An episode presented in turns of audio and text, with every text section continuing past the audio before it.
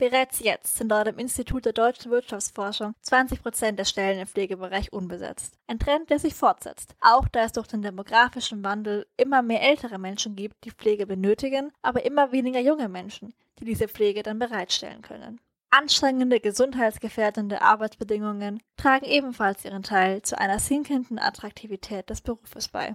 Unter anderem Stress durch konstanten Zeitdruck und Arbeitszeitmodelle wie Schichtarbeit sorgen dafür, dass unter Pflegenden im Vergleich zu anderen Berufen überdurchschnittlich viele psychische Krankheiten auftreten. Außerdem liegt die Quote der Arbeitsunfähigkeit und der Krankheitstage deutlich über dem Durchschnitt. Zwar empfinden Pflegekräfte ihren Beruf als sinnstiftend und bewerten Weiterbildungsmöglichkeiten oft als sehr gut, jedoch fällt in vielen anderen Bereichen die Beurteilung der Arbeitsbedingungen schlecht aus. Wenn wir auch in Zukunft wollen, dass wir und unsere Angehörigen gut versorgt werden, muss sich auch um die Menschen gekümmert werden, die diese Pflege ausführen. Dazu gehört zwingend eine Verbesserung der Arbeitsbedingungen. Ein Ansatz dazu ist der Bereich der sozialen Innovationen. Darunter fallen unter anderem Konzepte wie Organisation, Autonomie oder die Verbesserung des Arbeitsklimas.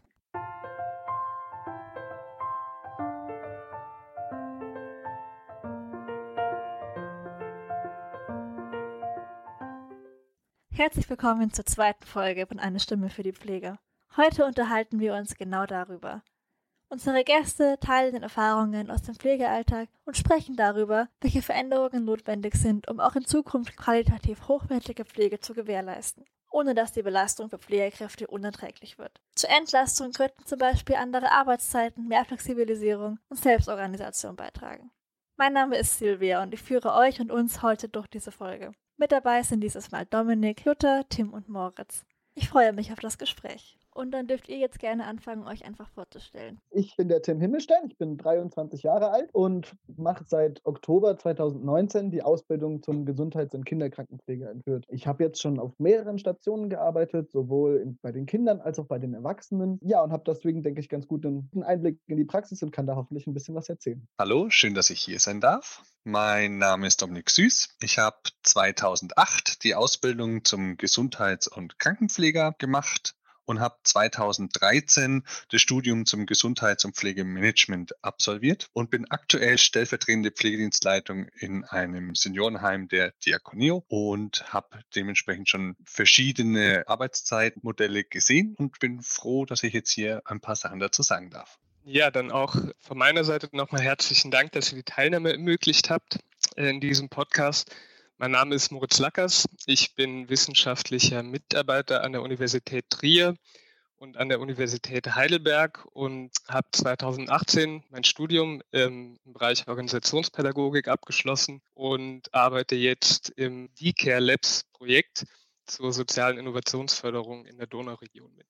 Ja, hallo, mein Name ist Jutta König. Ich bin selbstständige Unternehmensberaterin und als Dozentin tätig, sowie auch als Gerichtsgutachterin. Von Haus aus komme ich aus der Pflege, habe den normalen Weg beschritten, ähm, Pflegedienstleitung, Heimleitung und bin seit 1997 selbstständig und toure durch ganz Deutschland, wenn nicht gerade Corona ist.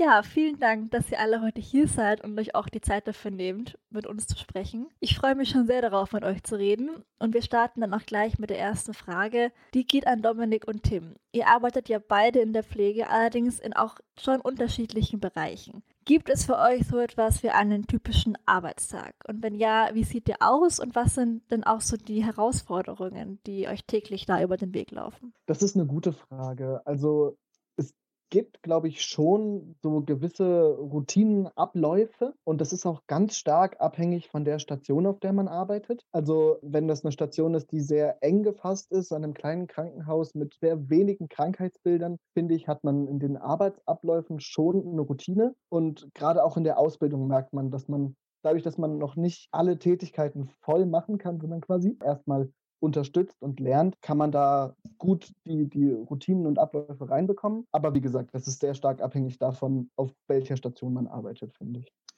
Bei mir ist es so, ich arbeite in einem Seniorenheim und ich empfinde es schon so, es gibt den typischen Arbeitstag, denn wir haben einen gleichbleibenden Bewohnerstamm. Also es ist jetzt nicht wie in einem Krankenhaus, dass die Leute kommen, behandelt werden und wieder entlassen werden, sondern die kommen zu uns und bleiben auch bei uns. Das heißt, wenn ich Frühdienst habe und ich weiß, in welchem Bereich ich bin, weil wir natürlich gucken, dass die Leute einen persönlichen Bezug auch zu den Pflegekräften haben, dann weiß ich auch schon im Voraus, wie mein Tagesablauf ausschauen wird, weil ich sehr häufig das Gleiche mache, weil, wie Tim schon gesagt hat, die Routinen sehr entscheidend auch sind, auch für die Bewohner, weil es Sicherheit gibt. Die wissen ganz genau, um wie viel Uhr sie aufstehen, die wissen ganz genau, um wie viel Uhr es Frühstück gibt. Das heißt, der typische Arbeitstag ist fast jeder Tag. Gibt es denn auch Schwierigkeiten, die euch jeden Tag Tag begegnen. Also so Dinge wie, dass man zu wenig Zeit hat zum Beispiel. Das hört man ja sehr oft von Pflegenden. Herausforderungen, äh, persönlich natürlich, ich muss in der Früh aufstehen.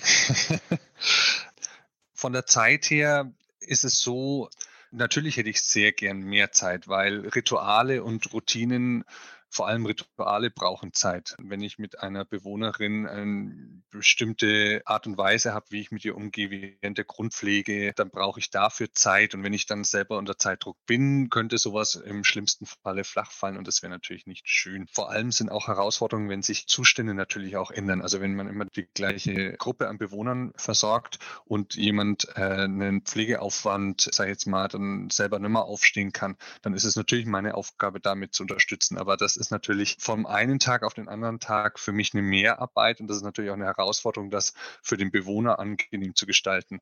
Also der leidet ja auch darunter, dass er auch nicht mehr so kann, wie er vorher konnte.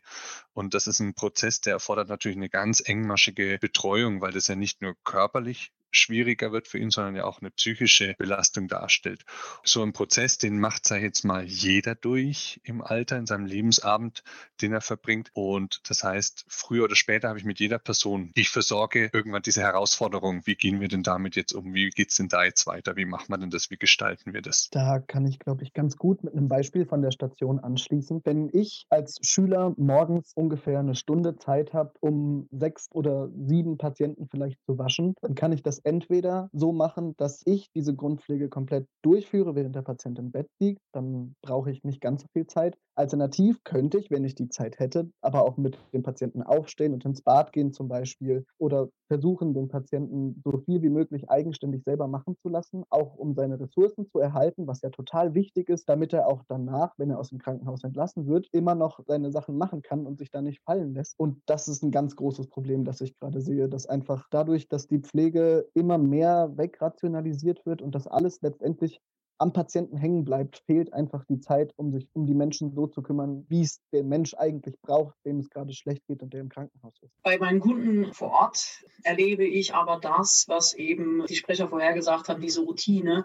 oftmals bei den Pflegekräften auch als lähmend und ein Stück weit auch langweilig. Äh, insbesondere junge Leute hätten, glaube ich, mehr ein bisschen mehr Drive, mehr Wechsel, mehr Veränderung, ein bisschen mehr Pep in der Arbeit. Und das wäre durchaus darstellbar. Dazu müsste man sich aber endlich mal vom Schichtsystem verabschieden, was ich schon vor fast 40 Jahren selbst miterlebt habe. Diese Schichtsysteme hat sich bis heute leider wenig geändert. Davon müsste man dringend weg. Damit wird sich auch einiges verbessern. Ja, vielen Dank für diesen Einblick. Das ist immer sehr spannend zu hören. Vor allem, wenn es um Themen auch wie Zeit geht und besonders in einem Bereich wie der Pflege, in der ja Menschen eigentlich im Vordergrund stehen sollten und es trotzdem dann doch sehr oft auch um Zahlen geht, sei das jetzt Zeit oder andere Einheiten. Das ist auch schon die perfekte Überleitung quasi zu der nächsten Frage, die ich dir stellen wollte. Und zwar bietest du ja unter anderem Seminare und Workshops zu den Themen Flexibilität in der Pflege und auch Dienstplanerstellung an. Genau. Wieso ist es denn wichtig, deiner Meinung nach und deiner Erfahrung nach, dass sich in der Pflege mit diesen Themen auseinandergesetzt wird und welche Tipps gibst du dabei oft? Ja, ich erlebe, dass äh, Pflegekräfte äh, vom Dienstplan oft genervt sind. Er kommt zu spät. Wenn da fürs Wochenende frei drin steht, wart mal bis Freitag, was davon übrig ist. Dann wird rumtelefoniert wie blöd, weil es keinen Plan B gibt. Ja. Plötzlich überraschend fällt ein Kollege aus, als wäre das nicht von vorher klar, dass sowas passieren kann. Dann, wie gesagt, das Schichtsystem, was in der Regel schlecht kompatibel ist mit den Kindern, mit dem Partner, mit Freizeitgestaltung. Das ist wirklich ein Arbeiten wie vor 40 Jahren. Da hat sich äh, noch relativ wenig geändert geändert und ich glaube auch, das ist die Krux an der Geschichte. Und das treibt auch viele Pflegekräfte in die Zeitarbeit, weil sie genau in der Zeitarbeit das finden, was sie in ihrem eigenen Arbeitsplatz vermissen, nämlich dass sie ihre Arbeitszeiten selbst gestalten können. Dass sie selbst sagen können, ich stehe an diesem und jedem Tag in diesem Zeitraum zur Verfügung. Und sie können auch ihren Arbeitseinsatzort mitdiktieren und sagen, ich möchte zum Beispiel nicht mit Menschen mit Demenz arbeiten oder ich möchte explizit mit Menschen mit Demenz arbeiten. Oder ich möchte im Krankenhaus nicht auf die Güne oder ich möchte explizit ein. Und das, was Zeitarbeitsfirmen bieten können, sollten eigentlich die Arbeitgeber selber bieten, statt sich nachher fürs dreifache Geld die Pflegekräfte über Drittfirmen zu kaufen. Und die Lösung dieser Probleme, die, die ich sehe da draußen bei meinen Kunden, ist tatsächlich weg vom Schichtsystem, ja, keine drei Schichten mehr, hin zu flexibler Arbeitszeit. Und für mein Dafürhalten müssen man eine App haben. Also ich bin glücklicherweise gerade an einem äh, Projekt beteiligt, Altenheim der Zukunft. Und da werden wir eine App haben, wo Mitarbeiter ihre Arbeitskraft zur Verfügung stellen. Und zwar dann, wann es Ihnen passt, in der Zeitdauer, wie es Ihnen passt, in der Länge und in dieser Arbeitsstätte, wie es Ihnen passt. Sie diktieren Ihre Arbeitszeit selbst. Und die App ist also freigeschaltet. Die Mitarbeiter tragen dort ihre Zeiten ein, an denen sie arbeiten können und wollen. Und das, glaube ich, wird für die Einrichtung zumindest den Mangel an Mitarbeitern lösen, weil wenn man arbeiten kann, man will, geht man auch gerne zur Arbeit und vielleicht auch weniger Ausfälle, äh, die dann nötig sind, wenn man eben zu Hause viel zu managen hat, selbstpflegebedürftige Eltern oder Kinder oder dergleichen mehr. Ja, da waren ein paar sehr spannende Punkte dabei. Und ich finde das auch ganz interessant. Es gibt ja schon diese ganzen New Work-Bewegungen und Arbeit 4.0, 5.0 etc. Und das ist genau. in der freien Wirtschaft zum Beispiel ein riesiges Thema, aber in der Pflege scheint das immer noch nicht so angekommen zu sein.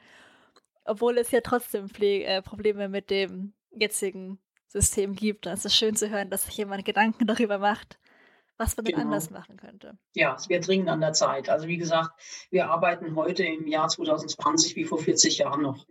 Die nächste Frage geht an Dominik. Du bist ja Pflegedienstleister bei der Diakoneo. Worauf achtest du, um ein gutes Arbeitsklima sicherzustellen und auch auf die Bedürfnisse deines Teams, deiner Mitarbeitenden einzugehen? Sehr schöne Frage. Ich finde nämlich, dass ein Team immer selber für sich auch verantwortlich ist, dass es dem Team gut geht. Also es darf eigentlich nicht an einer Person hängen. Und wir haben Plakate bei uns auf der Station oder auf den Wohnbereichen äh, oder im ganzen Haus auch. Da stehen drin, auf die Schulter klopfen, äh, loben, Daumen nach oben, lächeln. Also es sind ganz viele, ich könnte jetzt nicht alle aufzählen, auch wenn ich sie jeden Tag sehe.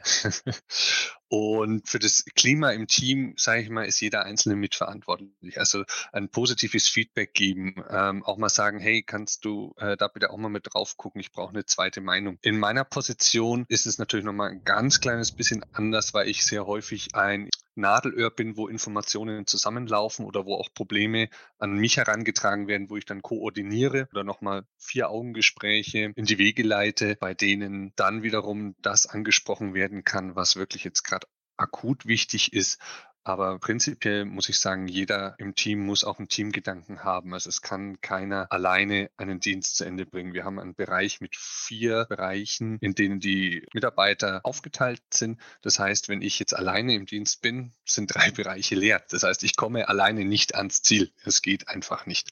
Und diesen Gedanken muss man auf jeden Fall haben. Ja, genau das macht ja auch gute Teamarbeit aus, dass man sich aufeinander verlassen kann und aufeinander eingeht. Vor allem im Beruf, wo man dann auch in seiner Arbeit mit Menschen zu tun hat und diese Grundeinstellung, sage ich jetzt mal, ja auch weitergeben muss, was das Zusammenarbeiten, Zusammenhalten angeht. Genau, wir haben ja schon dieses Thema Zeitmangel kurz angesprochen. Ein weiteres Stichwort, das sehr oft fällt, wenn man über Pflege spricht, ist Fachkräftemangel. Was natürlich auch beides sehr zusammenhängt. Je weniger Personal man hat, desto mehr Aufgaben muss eine Person übernehmen, desto weniger Zeit ist für diese Aufgabe. Umgekehrt natürlich, je höher der Stress wird durch zu wenig Fachkräfte, desto schwieriger ist es auch, diesen Beruf attraktiv zu machen und junge Menschen vor allem in die Ausbildung auch zu bringen und die schmackhaft zu machen, sage ich jetzt mal. Und im Pflegeberuf ist im Vergleich zu anderen Berufen auch die Abbruchquote während der Ausbildung relativ hoch. Tim, du bist ja gerade noch in der Ausbildung zum Gesundheits- und Kinderkrankenpfleger. Mich würde interessieren, was dich persönlich dazu bewegt, diese Ausbildung zu absolvieren und was sich deiner Meinung nach ändern müsste, damit auch junge Leute wieder mehr die guten und einzigartigen Seiten am Pflegeberuf erkennen. Also dann muss ich, glaube ich, kurz ein bisschen ausholen erzählen. Ich bin tatsächlich relativ zufällig in die Pflege gekommen. Ich habe nach der Schule erst ein freiwilliges soziales Jahr gemacht in der Kita, habe da schon mit Kindern gearbeitet und habe auch vorher schon viel Jugendfreizeiten organisiert und ähnliches. Habe also schon viel in die Richtung gemacht und wusste aber nicht so genau, was ich beruflich machen sollte. Und dann bin ich über Zufälle an jemanden geraten, der in der Pflege ist, habe dann ein Praktikum gemacht und habe sofort gemerkt, dass das genau das Richtige ist von der Balance her, weil ich immer schon gerne mit Menschen arbeite, aber halt mich trotzdem dieser medizinische Aspekt und diese, diese theoretische Arbeit, die es ja auch ist, unglaublich interessiert hat. Und dann habe ich mich für die Ausbildung beworben und man wird tatsächlich mehr oder weniger ins kalte Wasser geschmissen. Das sieht man ja auch in anderen Ländern. In ganz vielen Ländern ist das ein Studium mittlerweile. Die haben das umgestellt, weil es einfach so anspruchsvoll ist und so viel Stoff, dass man das in der Ausbildung tatsächlich schwer alles vermitteln kann. Zumal ja jetzt auch noch das Ausbildungssystem umgestellt wurde und es die generalistische Ausbildung gibt, also nicht mehr aufgeteilt in Kinderkrankenpflege, Krankenpflege und Altenpflege, sondern versucht quasi Allround-Pflegekräfte heranzuzüchten, die dann alles machen können, was noch schwieriger ist. Und ich glaube, ein großes Problem ist, dass diese Mechanismen, die da geschaffen wurden, dass die noch gar nicht richtig funktionieren, aber schon angewendet werden. Also in der generalistischen Ausbildung, die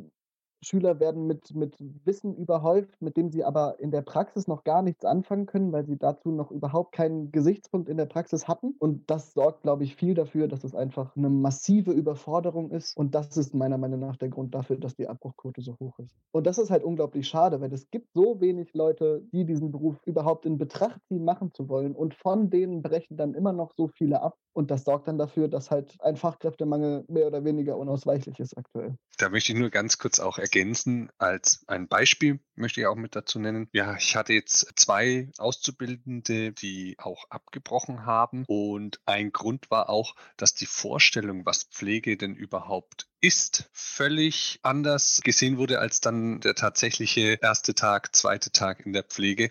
Da war eine Frage, wie auch am Wochenende, auch an Weihnachten, auch an Silvester, auch in der Nacht. Ja, Pflege ist ein 24-Stunden-Job, also Dreischichtdienst in dem Regelfall. Und das bedeutet auch am Wochenende. Und das macht natürlich die ganze Ausbildung etwas unattraktiver, wenn man sieht, jemand arbeitet von Montag bis Freitag von 8 bis 17 Uhr und in der Pflege bin ich mal in der Früh um 6 oder dann eben abends um 10 erst zu Hause und auch am Wochenende. Also das war ein Beispiel, wo dann der Aha-Effekt, oh, das ist ja gar nicht so, wie ich mir das vorgestellt habe. Was mich persönlich auch wundert, war eigentlich ist das etwas, was man in der Pflege weiß oder was man auch der Pflege sagt, die sind ja immer da, aber das war neu sozusagen für die Person und dann dementsprechend auch ein Grund, das nicht bis zum Ende durchzuziehen. Ja, das ist natürlich auch etwas, das man erwähnen muss, dass Pflege ein Beruf ist, der nicht in diesem klassischen 9-to-5-Muster abläuft, in dem wir ja immer noch in vielen Bereichen im Berufsleben funktionieren und dass auch Schichtdienst anstrengend sein kann und dass es sehr schwer ist, einen klaren Rhythmus zu behalten. Und das ist einfach eine Sache, es kann auch ein Opfer sein, das gebracht werden muss, denke ich. Und ich habe sehr viel Respekt vor Menschen, die das so durchziehen können und sagen, ja, das nehme ich auf mich und ich bin bereit dafür, dann meinen Sonntag dafür zu opfern und zu schauen, wie ich jetzt meine Familie organisiere, wie ich meine Freizeit organisiere, weil ich eben mich um andere Menschen kümmern möchte. Ja, also äh, die Schichtarbeit, wie gesagt, wie ich sie vor fast 40 Jahren schon kennengelernt habe, muss der Vergangenheit angehören. Es ist furchtbar, Menschen in diese starren Formen in Arbeit zu bringen. Beispiel, was mir gerade einfällt, eine Pflegedienstleitung sucht händeringend eine Fachkraft im, im Schwarzwald. Dann bewirbt sich eine junge Dame die sagt, schon im Bewerbungsgespräch, schauen Sie, ich kann jeden Samstag arbeiten. Ist mir völlig wurscht. Mein Mann arbeitet bei Hornbach, der arbeitet auch jeden Samstag, war auch nie frei. Aber ich garantiere Ihnen, ich arbeite keinen Sonntag weil das ist der einzige Tag in der Woche, den ich mit meinem Mann zusammen habe. Und dann sagt diese Pflegedienstleitung, ja, es tut mir leid, es geht nicht, das ist ungerecht. Jeder muss alle 14 Tage Wochenenddienst machen man hätte auf einen Schlag 52 Samstage im Jahr abgedeckt gehabt. Stattdessen muss der Mitarbeiter ins starre System passen. Und es wird immer weniger möglich sein, je, je mehr sich die Pflege verjüngt. Ja. Mit den alten Knochen kann man das noch machen, die sind es gewohnt. Aber die jungen Leute sind es weder gewohnt, noch finden sie es attraktiv und charmant. Und äh, ich, die von außen drauf guckt, finde das ebenfalls als wenig ansprechend, diese starren Systeme. Und man muss weg davon. Und warum muss für jeden 365-Tag-Betrieb sein? Wie mit dem Beispiel gerade gesagt. Ja. Wenn es bestimmte Tage gibt, wo ein Mitarbeiter eben partout nicht arbeitet. Man muss nur einen anderen finden, der dafür arbeitet. In meiner Welt braucht es ja immer nur Pendants. Ja, jemand, der gerne früh anfängt, jemand, der nicht gerne früh anfängt. Jemand, dem das Abendarbeiten nichts ausmacht, der andere macht sehr wohl was aus, weil er zu Hause vielleicht äh, eine Versorgungssituation zu regeln hat. Wenn man mal frei denkt, glauben Sie mir, es gibt immer eine Lösung. Ja, Menschen sind eben keine Maschinen und Nein. daran sollte man denken, auch wenn man Dienstpläne genau. erstellt. Und Gerechtigkeit bedeutet ja auch nicht, dass jeder die gleiche Anzahl von Wochenenden arbeiten muss, sondern dass jeder eben das arbeiten kann, was er möchte und was er braucht und auf die Bedürfnisse eingegangen wird, die ja jeder so hat. So ist es. Und auch gerechtfertigt, ja. Also, dass jemand sagt, ich habe auch private Belange, die mich, mich treiben und die Arbeit steht nicht an vorderster Front. Das wird ja oftmals von meiner Babyboomer-Generation bemängelt, an der heranwachsenden Generation. Ich kann das gar nicht nachvollziehen, sondern es ist das gute Recht der jungen Menschen oder auch jedes anderen zu sagen, ich habe aber ein Leben neben der Arbeit und gestalte meine Arbeit so, wie es mir passt und suche mir den Arbeitgeber aus, der mir das bietet, was ich suche. Jetzt haben wir ja viel über die Praxis und den Arbeitsalltag in der Pflege gesprochen. Und es gibt viele Arten, Lösungen zu suchen und über Lösungsansätze zu sprechen. Besonders wichtig, finde ich, ist es natürlich immer erst einmal den Menschen zuzuhören, wie zum Beispiel euch, Dominik und Tim, die direkt in der Pflege arbeiten und auch betroffen sind. Aber auch wer nicht in, direkt in der Pflege arbeitet, kann viel beitragen zu diesen Fragen und zu diesen, zu dieser Suche nach Antworten. Moritz, du forschst zur Innovationsförderung im Bereich häuslicher Pflege unter anderem. Kannst du uns kurz etwas über dein Projekt erzählen und erklären, warum solche praxisorientierten Projekte nötig und wichtig sind? Ja, das kann ich gerne machen. Du hast es schon angedeutet. Wir arbeiten innerhalb des Projektes nicht direkt mit pflegebedürftigen Menschen zusammen, sondern versuchen vielmehr Rahmenbedingungen zu schaffen, in denen Pflegefachkräfte arbeiten und eben auch neue Lösungen entwickeln. Zu deiner Frage, mit DK Labs arbeiten wir in einem EU-geförderten Interreg-Projekt zusammen, das sich geografisch auf die Entwicklung der Donauregion bezieht. Inhaltlich geht es um innovative Lösungen im Bereich der häuslichen Pflege und zwar vor allem vor dem Hintergrund regionaler Spezifika, ja, also internationaler oder regionaler Unterschiede. Unser Ziel im Projekt ist eigentlich im Verbund mit sozialen Dienstleistern und Verbänden in neun verschiedenen Partnerländern eigentlich diese Innovationsstrukturen und Programme aufzubauen. Und ein großer Teil davon ist die Entstehung und der Aufbau von neuen regionalen nationalen Innovationslaboren. Ich versuche nur was zu dem Ansatz zu sagen, der, glaube ich, ganz interessant ist. Und zwar verfolgen wir eigentlich so eine Art Bottom-up-Ansatz. Das heißt, wir versuchen Pflegekräften aus bestehenden Organisationen oder Interessierten an Neugründungen die Möglichkeit zu geben, ihre Projekte, erste Ideen, oder Herausforderungen, die Sie sehen, in dem Bereich eigentlich in neue Dienstleistungsmodelle umzumünzen bzw. weiterzuentwickeln. Und unsere Rolle am CSI ähm, besteht letztlich darin, für diesen Aufbau der neuen regionalen Innovationslabore so eine Art Inkubator darzustellen. Das heißt, wir begleiten die innerhalb von einer Workshop-Reihe jetzt über zwei Jahre und versuchen eben methodisches Wissen und Innovationswissen zu vermitteln, sodass eben im Sinne dieser nachhaltigen Strukturen, die entstehen sollen, neuen regionale Innovationslabore am Ende dabei rauskommen. Vielleicht noch ganz kurz zu der Frage, warum das wichtig ist. Ich glaube, aus wissenschaftlicher Sicht ist es einfach erstmal interessant, sich Unterschiede anzuschauen. Also welche Herangehensweisen gibt es in unterschiedlichen Ländern, aber vor allem auch, welche Unterschiede speisen sich eigentlich aus diesen wohlfahrtsstaatlichen Arrangements. Es gibt unterschiedliche Finanzierungslogiken, politische, ministerielle Zuständigkeiten und so weiter. Und all das spielt natürlich eine Rolle bei der Entwicklung neuer Lösungen. Und das finde ich persönlich, beziehungsweise finden wir einfach aus Forschungsperspektive Perspektive total interessant.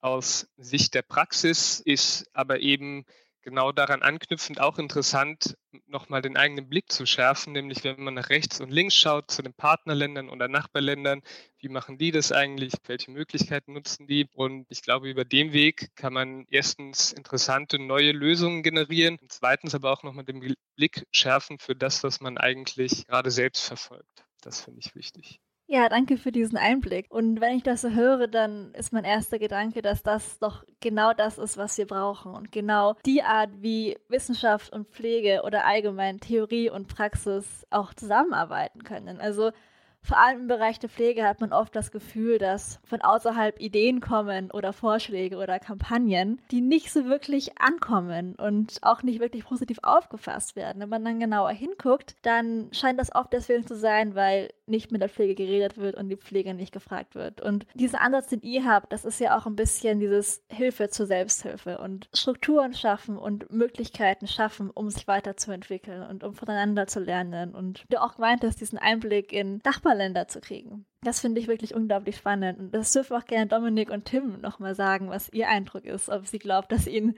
das helfen könnte, aber ich natürlich auch eine Person von außen bin, die jetzt wieder sagt, was sie denn glaubt, was für die Pflege gut ist. Also ich liebe Innovationen, ich liebe neue Ideen und ich liebe den Gedanken, dass wir in der Pflege uns nicht nur professionell darstellen, sondern dass wir auch Dinge auf einem wissenschaftlichen Grad erörtern, eruieren kann. Das ist für mich ein ganz entscheidender Punkt, dass wir uns vorwärts entwickeln können. Und ich bin gespannt, was die Zukunft da noch bringt. Die nahe Zukunft, hoffe ich. Also Projektlaufzeit ist bis Ende Dezember 2022. Aber natürlich hoffen wir oder beziehungsweise setzen darauf, dass diese Strukturen, die wir jetzt schaffen, auch über 2022 und die Projektlaufzeit hinaus Bestand haben. Das wäre ein ganz wichtiges Ziel. Das finde ich total cool. Ich liebe sowas. Tim hat es auch schon mal erwähnt. Das ist ein Studiengang in ganz vielen anderen Ländern. Bei uns ist es noch ein Ausbildungsberuf. Also wir haben ein enormes Entwicklungspotenzial noch vor uns, das wir auch nutzen oder das wir wahrnehmen müssen. Das glaube ich tatsächlich auch, weil nur so ist es möglich, diesen Fachkräftemangel, der dann sonst kommt, irgendwie entgegenzusteuern. Und gerade was ihr angesprochen habt mit der Hilfe zur Selbsthilfe, ich glaube, das ist genau das, was die Pflege braucht, weil es einfach unglaublich schwierig ist, nachdem man sich irgendwie acht Stunden echt abgerackert hat, dann noch zu versuchen, sich für seinen Beruf einzusetzen. Das ist machbar, aber einfach so unglaublich kräftezehrend, dass wenn dann nicht nichts passiert, dass die Resignation halt einfach sehr schnell eintrifft. Ja, und wenn ich daran kurz nochmal anschließen darf, Tim und ähm, Dominik, was du gesagt hast, ich glaube, das ist insofern ein wichtiger Gedanke, als wir versuchen, den Experten Möglichkeit zu bieten, ihr Detailwissen, das sie aus dem Berufsalltag kennen, zumindest einzuspeisen in die Ideengenerierung, die Entwicklung neuer Lösungen. Natürlich sind dafür auch äh, Ressourcen wichtig und Kapazitäten von Mitarbeitern, aber tatsächlich ist es ja so, dass ganz viele Prozesse, die sehr großen Einfluss haben auf das alltägliche Geschehen, die wir von außen gar nicht einsehen können. Also wir beschäftigen uns mit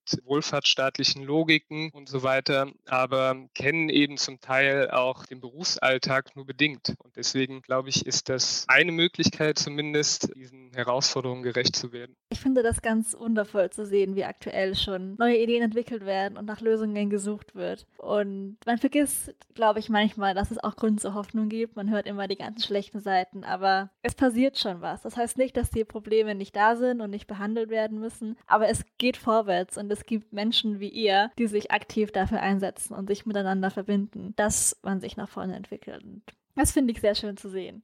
Du kommst ja auch sehr aus der Praxis, Jutta, und bist ganz nahe dabei, was die Pflege angeht. Was ist ja. denn deine Einschätzung zu solchen Projekten? Glaubst du, das ist hilfreich? Unbedingt, denn die Pflege hat einen Großteil diese Fach, dieses Fachkräftemangels auch selbst zu vertreten, das muss man klar sagen. Als ich in die Pflege ging, hatten wir auch schon Fachkräftemangel. Stellt euch vor, ich bin damals mit dem gebartigten Nachthemd in Bonn vor dem Ministerium gesessen, habe demonstriert wegen Pflegenotstand. Und das ist fast 40 Jahre her. Was hat sich getan? Ja, wir haben teilweise schlechte Strukturen in den Einrichtungen, bedingt durch Stoßzeiten, die es nach wie vor immer noch gibt. Und die Stoßzeiten wiederum, ja, zum Beispiel Mahlzeiten, äh, grundpflegerische Versorgung, geprägt durch dieses Schichtsystem. Wenn man das Schichtsystem wegnimmt, nimmt man automatisch auch auch die Stoßzeiten weg. Wir haben Einrichtungen, die dokumentieren auch im Jahr 2020 noch auf Papier.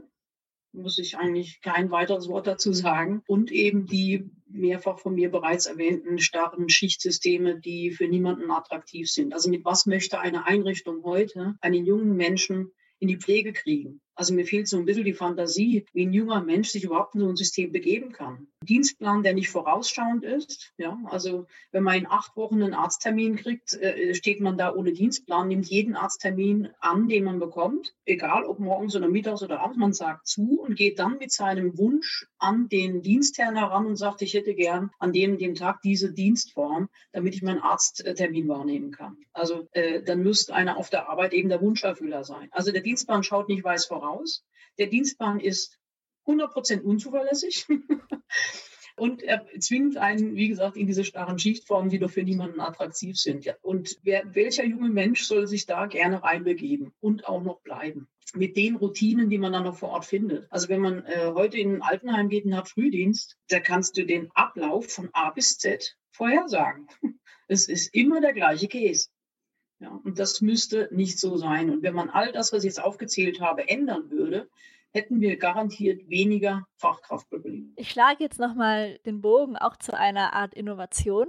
Und zwar gibt es ja auch schon andere Bemühungen, die Pflegearbeit für Pflegekräfte selbst organisierter zu gestalten, in der Hoffnung, dass das dann auch natürlich PatientInnen zugute bekommt. Eine relativ bekannte Umsetzung davon ist der niederländische ambulante Pflegedienst Fürsorg, den es mittlerweile auch in Deutschland gibt. Charakteristisch dabei sind Teams von ungefähr 10 bis 12 Mitarbeitenden, in denen die Pflegenden zusammenarbeiten. Jedes Team betreut ungefähr 50 PatientInnen in einer kleinen, klar definierten Nachbarschaft. Und diese Teams sind auch zuständig für die Aufnahme neuer Patienten und Patientinnen, für Planung, Festlegung von Urlaube und Dienstzeiten im Allgemeinen, natürlich auch an diesen kritischen Tagen wie Feiertagen oder am Wochenende. Sie entscheiden über Verwaltungsaufgaben, über Fortbildungspläne und überwachen auch die eigenen Leistungen. Diese Entscheidungen werden alle gemeinsam getroffen. Es gibt sehr wenig bis gar keine Hierarchie in diesem Modell und es gibt Beratungsmöglichkeiten von außen. Jedes Team kann jederzeit auf einen Berater zugreifen. Die Entscheidungsbefugnis liegt aber immer noch allein bei diesem Team. Und somit tragen sie natürlich auch sehr viel Verantwortung. Das Ganze scheint bei der Patientinnenbetreuung gut zu funktionieren. Also es gibt Zahlen, die zeigen, dass Patientinnen dieses ambulanten Pflegedienstes im Schnitt selbstständiger sind, seltener ins Krankenhaus eingeliefert werden und sich auch schneller erholen. Außerdem berichten Pflegekräfte von weniger Belastung und mehr Freude in ihrem Beruf, nachdem sie zu Bürzog gewechselt sind. Und eine besondere Sache ist zum Beispiel auch, dass wenn Zeit abgerechnet wird, dass ich überlegt wie viel Zeit brauche ich für diese Menschen und nicht unbedingt in Pflegegraden, wie das ja oft der Fall ist. Jetzt würde ich euch alle einfach mal fragen, wie bewertet ihr dieses Modell? Glaubt ihr, dass es etwas ist, wovon sich auch die Pflege hier viel abschauen könnte? Und wo stoßen diese Konzepte von Selbstorganisation und Autonomie vielleicht auch an ihre Grenzen? Ich denke, ihr habt da alle einen anderen Blickwinkel, einen einzigartigen Blickwinkel und ich würde mich freuen, eure Meinung dazu zu hören. Was ich in dem Seniorenheim immer wieder erlebe, ist, dass Personen, die dort einziehen, aus ihrem gewohnten Lebensumfeld, ich muss das so sagen, herausgerissen werden. Das passiert meistens durch irgendein einschneidendes Erlebnis. Der Partner ist verstorben und ich kann mich nicht mehr selber versorgen. Ich bin gestürzt, ich kann mich nicht mehr selber versorgen. Es geht selten den Weg, dass jemand sagt, ach Mensch, ich möchte jetzt einfach mal ins Seniorenheim gehen. Das gibt's auch, aber selten. Ganz häufig ist das ein Einschnitt und die Personen leiden unter dem Einschnitt. Das tut ihnen wirklich weh, weil sie womöglich auch von einem anderen Dorf umziehen äh, müssen, dass die gewohnte Kirche, die gewohnten Nachbarschaft eben nicht mehr treffen können oder auch die Freunde nicht mehr sehen können. Und das Konzept, äh, eine Stadt oder ein Bereich sozusagen so zu versorgen, dass die Personen noch in ihrem gewohnten Umfeld bleiben können, ist, glaube ich, etwas extrem Wertvolles, was ich sehr, sehr hoch anrechnen würde, weil darunter leiden die Bewohner im Seniorenheim am aller, allermeisten. Die teilen sich auf einmal das Zimmer mit jemandem, den sie nicht kennen. Und das wäre ein Punkt, den ich auf jeden Fall verfolgen würde, weil das gefällt mir sehr gut, der Gedanke, Personen in dem vertrauten Umfeld betreuen können, so, so lange wie möglich. Was ja auch der Gedanke aktuell ja in Deutschland ist, ambulant vor stationär, sagt man immer. In einem Seniorenheim, wie gesagt, ist das natürlich so nicht möglich. Da werden die meisten aus irgendeinem Schicksalsschlag zu uns kommen und nicht mehr das gewohnte Umfeld wahrnehmen können. Ja, also wenn ich daran kurz einfach anschließen darf, Dominik, danke für deinen Input. Ich versuche das einfach nochmal aus einer vielleicht anderen Sicht zu beantworten oder wie ich das wahrgenommen habe. Also die These, die ja da so ein bisschen dahinter steht, wenn ich das richtig verstanden habe, ist eben, dass diese Qualität bestimmter Entscheidungen durch die Partizipation eines gesamten Teams verbessert werden kann. Ja, und den Ansatz finde ich aus tatsächlich organisationspädagogischer Sicht total spannend zu sagen, man gibt Raum für Multiperspektivität, die den Mitgliedern ermöglicht, gemeinsam über Möglichkeiten nachzudenken und zu sagen, das ist durchaus ähm, vorstellbar, dass sich dadurch die Qualität bestimmter Entscheidungen verbessert. Jetzt lässt sich das natürlich aus der Distanz immer schwer bewerten. Ja, also wir werben natürlich damit, dass es funktioniert. Das kann ich jetzt weder bestätigen oder nicht. Aber was auf jeden Fall natürlich problematisch sein könnte, wenn man das jetzt weiterdenkt, ist eben, dass diese Art der Dezentralisierung und Partizipation eben auch daraus hinausläuft, dass es relativ lange Aushandlungsprozesse beispielsweise gibt. Ja, oder dass man auch auf der anderen Seite Raum schafft für Eigeninteressen oder persönliche Konflikte, dadurch, dass es eben keine Hierarchieebene gibt, die da im Hintergrund mitgedacht wird. Ja, sondern was ich daran tatsächlich spannend finde, wäre mal zu schauen, wie dann tatsächlich Entscheidungsprozesse aussehen. Also gibt es sowas wie nicht formalisierte Wortführer oder Hierarchien, auf die man sich dann verlässt oder wird am Ende dann tatsächlich einfach per Votum abgestimmt, wenn es keine Lösung per Aushandlung gibt. Also sowas fände ich total spannend zu sehen, anhand welchen Grundlagen Entscheidungen dann wirklich getroffen werden. Da ergänze ich nur ganz kurz auch nochmal. Super, hat mich sofort getriggert. ich habe immer Angst, dass der, ich setze es in Anführungsstrichen, kleine nicht gehört wird. Jeder hat eine Meinung, jeder muss eigentlich eine Stimme haben und wenn man ein Team hat, sollte jeder auch die Möglichkeit haben, sich zu Wort melden zu können und dass das auch ernst genommen wird. Und wenn es keine Hierarchie gibt, sehe ich die Gefahr, dass es Leute gibt, die eben unausgesprochen an der Spitze stehen und den Ton angeben und dass es Leute gibt, die, sagen mal, Ja und Amen zu allem sagen und Hauptsache ich duck mich weg, ich will gar nicht so viel das Problem ähm, mich drum kümmern, dann mache ich einfach. Also das sehe ich immer ein bisschen kritisch, weil sich sehr häufig eben solche Grüppchen oder solche Hierarchien anfangen einzupendeln, wenn es niemanden gibt, der eben, wie du gesagt hast, mal jetzt ein Auge drauf hat. Genau, und gleichzeitig glaube ich eben, um das nur noch mal kurz zu ergänzen, dass für den Einzelfall, ja, also in der Sache, wenn man sich jetzt anschaut, gibt es einen konkreten Pflegebedarf bei einer bestimmten Person, ja, also oder irgendeine Art Hilfestellung und so weiter, die man vielleicht auch mal im, im Team, also multiperspektivisch in den Blick nehmen sollte. Und ich glaube, darin kann eben schon durchaus ein Vorteil liegen. Ich kann mich meinen beiden Vorrednern tatsächlich einfach anschließen. Ich finde, das ist ein unglaublich interessantes Projekt, weil gerade durch diese Dezentralisierung ist halt einfach wieder Zeit für den Patienten. Und man kann, ähnlich wie das ja im, im Seniorenheim auch ist, man kann dadurch, dass man keinen wechselnden Kontakt zur, zur Pflegeperson hat, sondern dass das wirklich fest zugeteilt ist, kann man halt deutlich bessere Beziehungen und auch wieder Routinen aufbauen, die den Leuten helfen, in ihrem Umfeld bleiben zu können und nicht aus diesem Umfeld raus zu müssen. Ich werde tatsächlich ab Montag sehen, wie es bei uns läuft, weil ich im Rahmen der Ausbildung jetzt dann anfange, in der ambulanten Pflege zu arbeiten. Deswegen finde ich das total spannend, mal zu sehen, wie sich andere Länder damit auseinandersetzen und was es da vielleicht auch für Innovationen gibt. Bürzog ist für mich ein gutes Beispiel, wie die Pflege in der Lage ist, es selbst zu organisieren. Und natürlich angefangen von den Diensten. Das ist ja mein Steckenpferd, ja, die Dienste selbst zu organisieren. Die Bedenken meiner Vorträge vorangegangenen Redner teile ich nicht, weil in jedem System hast du die gleichen Probleme. Wo Menschen sind, da menschelt's. Und egal, ob du ein hierarchisch straffes System hast oder komplett aufgeweicht, das Zwischenmenschliche bleibt. Und ich gehöre aber nicht zu denen, die Probleme suchen, wenn, wenn eine neue Idee da ist, sondern ich suche die Lösung. Und ich sehe in diesem Modell der Selbstorganisation von Arbeitszeit eine der, ein, eine der einzigen Lösungen, junge Menschen in Zukunft in diese Pflege zu bekommen. Was die Selbstorganisation Organisation der äh, Kunden betrifft, denke ich, dass das auch in ambulanten Diensten insbesondere gut möglich wäre, weil da hat man ja auch Kunden, die zum Beispiel auch gerade kleine Pflege oder Behandlungspflege bekommen, die durchaus in der Lage sind, noch gut alleine zu Hause zu leben und die auch selbst ihr Leben sonst managen, ja. Den Getränkehändler anrufen, wenn ihnen ein Getränk fehlt, die können auch ihre Pflege selbst organisieren. Das ist in Deutschland eben auch nicht Mode wie eben auch neue Arbeitszeitmodelle nicht Mode sind. Das muss kommen und wird kommen, bin ich sehr sicher, weil natürlich die nachwachsende Generation an Alten, das ist jetzt dann so jemand wie ich, ich würde auch versuchen, mich selbst zu organisieren. Also ich würde mich auch nicht einfach in die Hand eines Pflegedienstes begeben und warten, bis die Zeit und Lust haben zu kommen oder mir zu diktieren nachher, wie ich mein häusliches Umfeld gestalte, dass es denen in der Arbeit schmackhafter ist. Also wir haben einerseits die nachwachsende Generation an jungen Pflegenden, Pflegenden die Andersdenker sind als die alten Haudegen, was gut ist. Und wir haben andere Pflegebedürftige in der Zukunft, die eben andere Ansprüche auch haben an ihre Versorgung. Ja.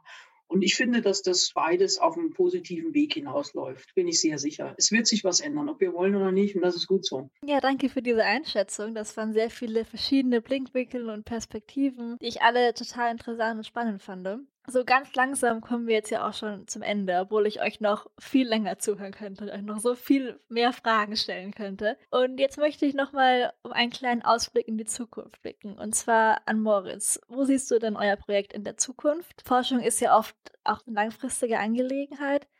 Welche Verbesserungen und Entwicklungen hoffst du dir? Welche Anstöße könnt ihr deiner Einschätzung nach geben? Und falls es aktuell schon irgendwelche Dinge gibt, wo ihr denkt, oh, das haben wir jetzt festgestellt, da hat sich was entwickelt, was wir ganz super finden, darfst du auch das gerne teilen, wenn du möchtest. Ja, zu dem forscherischen Aspekt. Ähm, da hoffe ich natürlich darauf, dass wir am Ende der Projektlaufzeit auch interessante Ergebnisse schon generiert haben. Und falls ich nochmal in einem Podcast sein sollte oder eingeladen sein sollte, kann ich dazu sicherlich dann auch mehr sagen als heute. Das heißt, Stand jetzt steht die Forschungsperspektive noch in den Startlöchern. Mit Blick auf das Projekt gehe ich davon aus, dass wir im Laufe des nächsten Jahres eigentlich, dass sich erste Ideen und Lösungsansätze in diesen regionalen Innovationslaboren entwickeln, darüber dann eben hoffentlich auch konkrete Herausforderungen und ganz akute Bedarfe in der Pflege schon angegangen werden. Wie diese Lösungen im Einzelnen aussehen, kann ich eben schwer einschätzen. Ne? Also das heißt, es gibt relativ langen Prozess, der darauf aufbaut, sich erst nochmal die Bedarfe ganz genau anzuschauen in den einzelnen Ländern und basierend darauf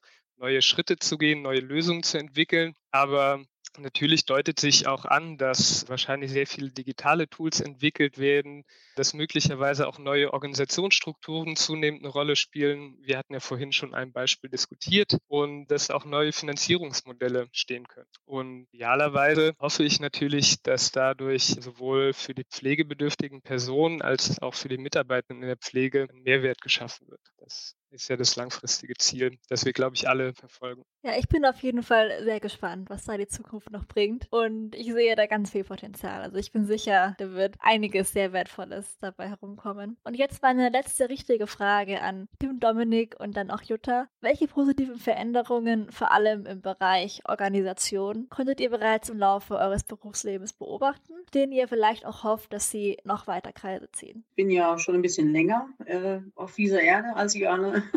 insofern ein bisschen länger in der Pflege. Und ähm, ich habe vor 40, fast 40 Jahren begonnen mit, die Pflege hat keine Zeit und wir sind zu wenig und Fachkräftemangel. Das hat sich bis heute nicht geändert. Ich war zu Hause besser ausgestattet mit Medien als mein an meine Dienststelle. Das hat sich bis heute auch nicht geändert. Die meisten jungen Menschen sind zu Hause digital besser unterwegs als in ihrer Arbeitsstelle. Hat sich nicht viel geändert. Wir haben damals noch sehr viel in Satzsauber trocken investiert. Also wir haben im Frühdienst um 10 Uhr musste die Station stehen, weil die Oberschwester durchging und kontrolliert hat, ob alles gemacht ist. Um, Im Spätdienst hat man geguckt, dass man, bevor der Nachtdienst kommt, alles erledigt hat, damit der Nachtdienst nicht noch zusätzlich Arbeit hat. Und als Nachtdienst habe ich geschaut, dass ich um halb vier anfange zu waschen, um dem Frühdienst noch ein bisschen Arbeit abzunehmen. Gleichwohl haben wir auch zwischendurch die Zeit gefunden, mal uns zu jemandem hinzusetzen, ein Schwätzchen zu halten. Das gab es damals auch. Und die Pflege hat sich natürlich verändert, was die Ansprüche betrifft. Also heute gibt es viel mehr Arbeit in der direkten und indirekten Pflege, als wir sie damals hatten. Es ist heute viel vielfältiger, viel breit gefächerter. Ich gehöre nicht zu denen, die sagt, früher war alles besser. Weiß Gott nicht, weil wir, wie gesagt, oftmals eben das Satz sauber trocken über die Gefühlswelt unserer anvertrauten Menschen gestellt haben. Das ist nicht mehr so, ist auch gut so. Nur der Wandel geht leider aus meiner Sicht immer nur, wenn der nötige Druck unterm Kessel ist.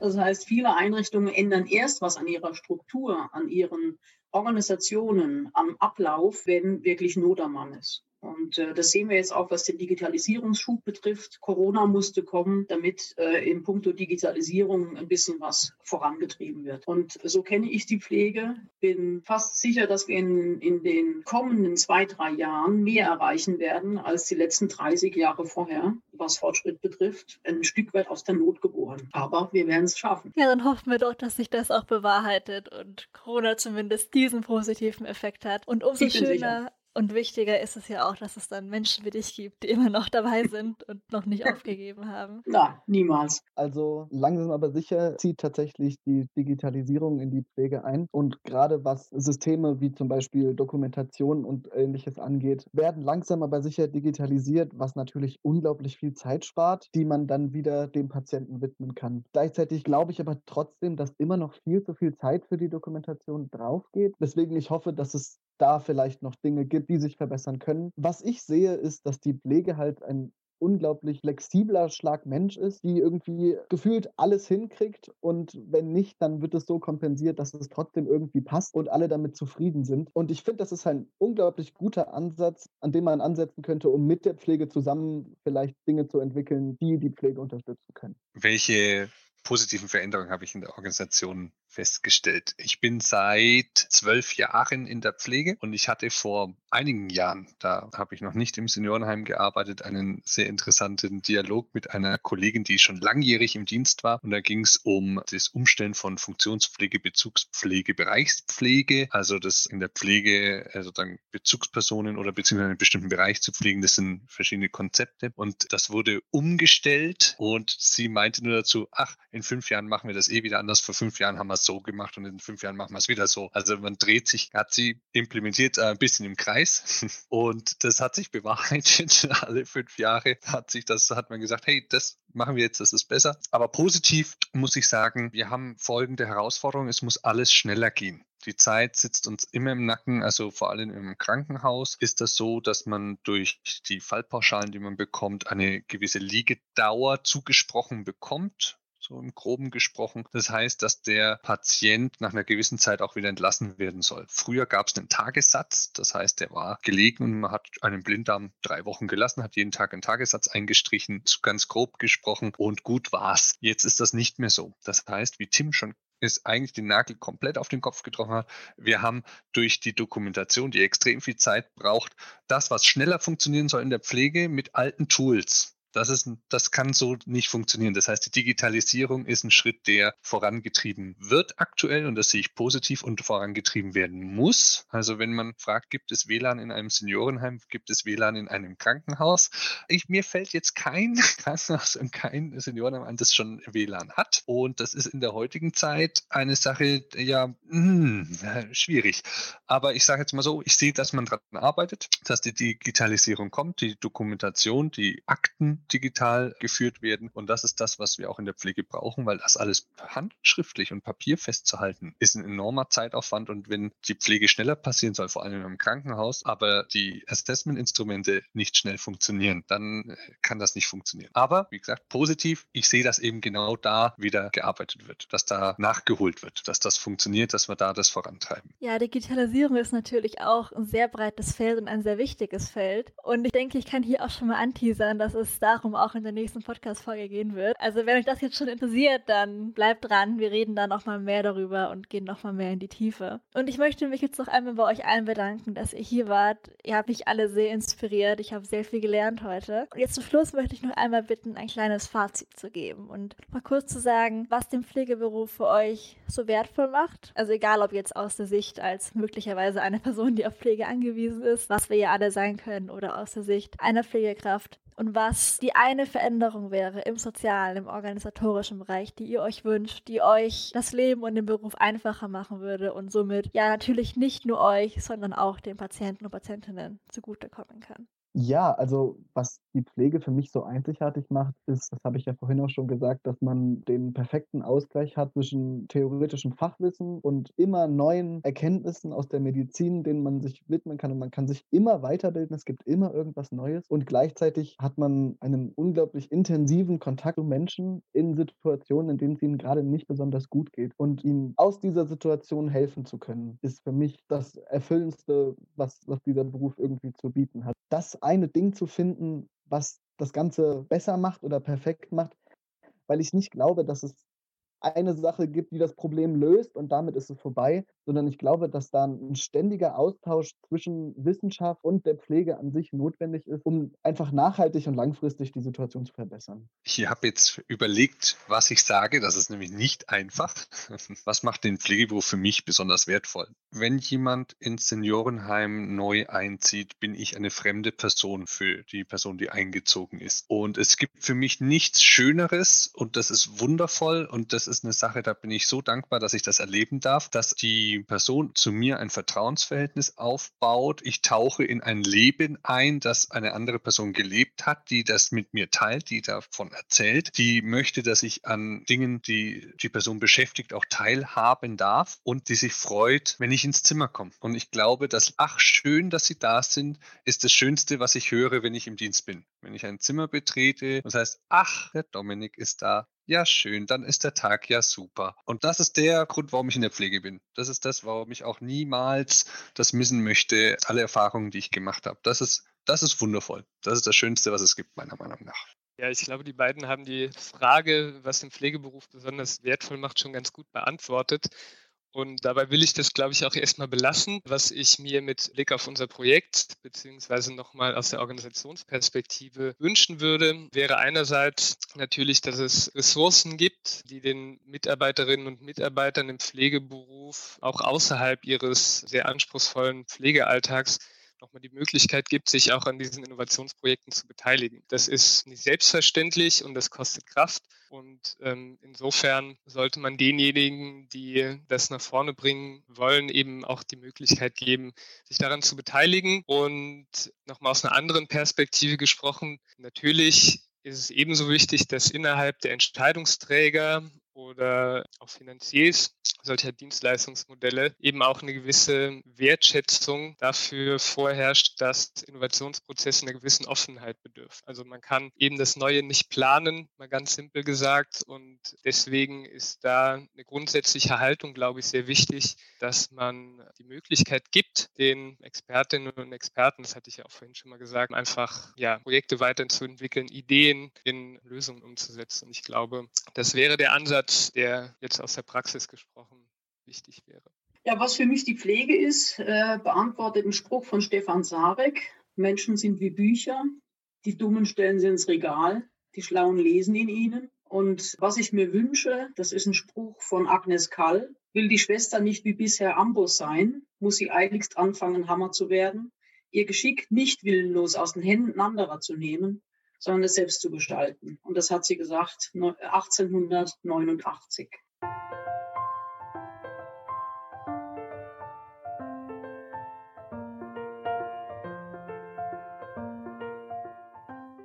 Was für eine schöne Runde.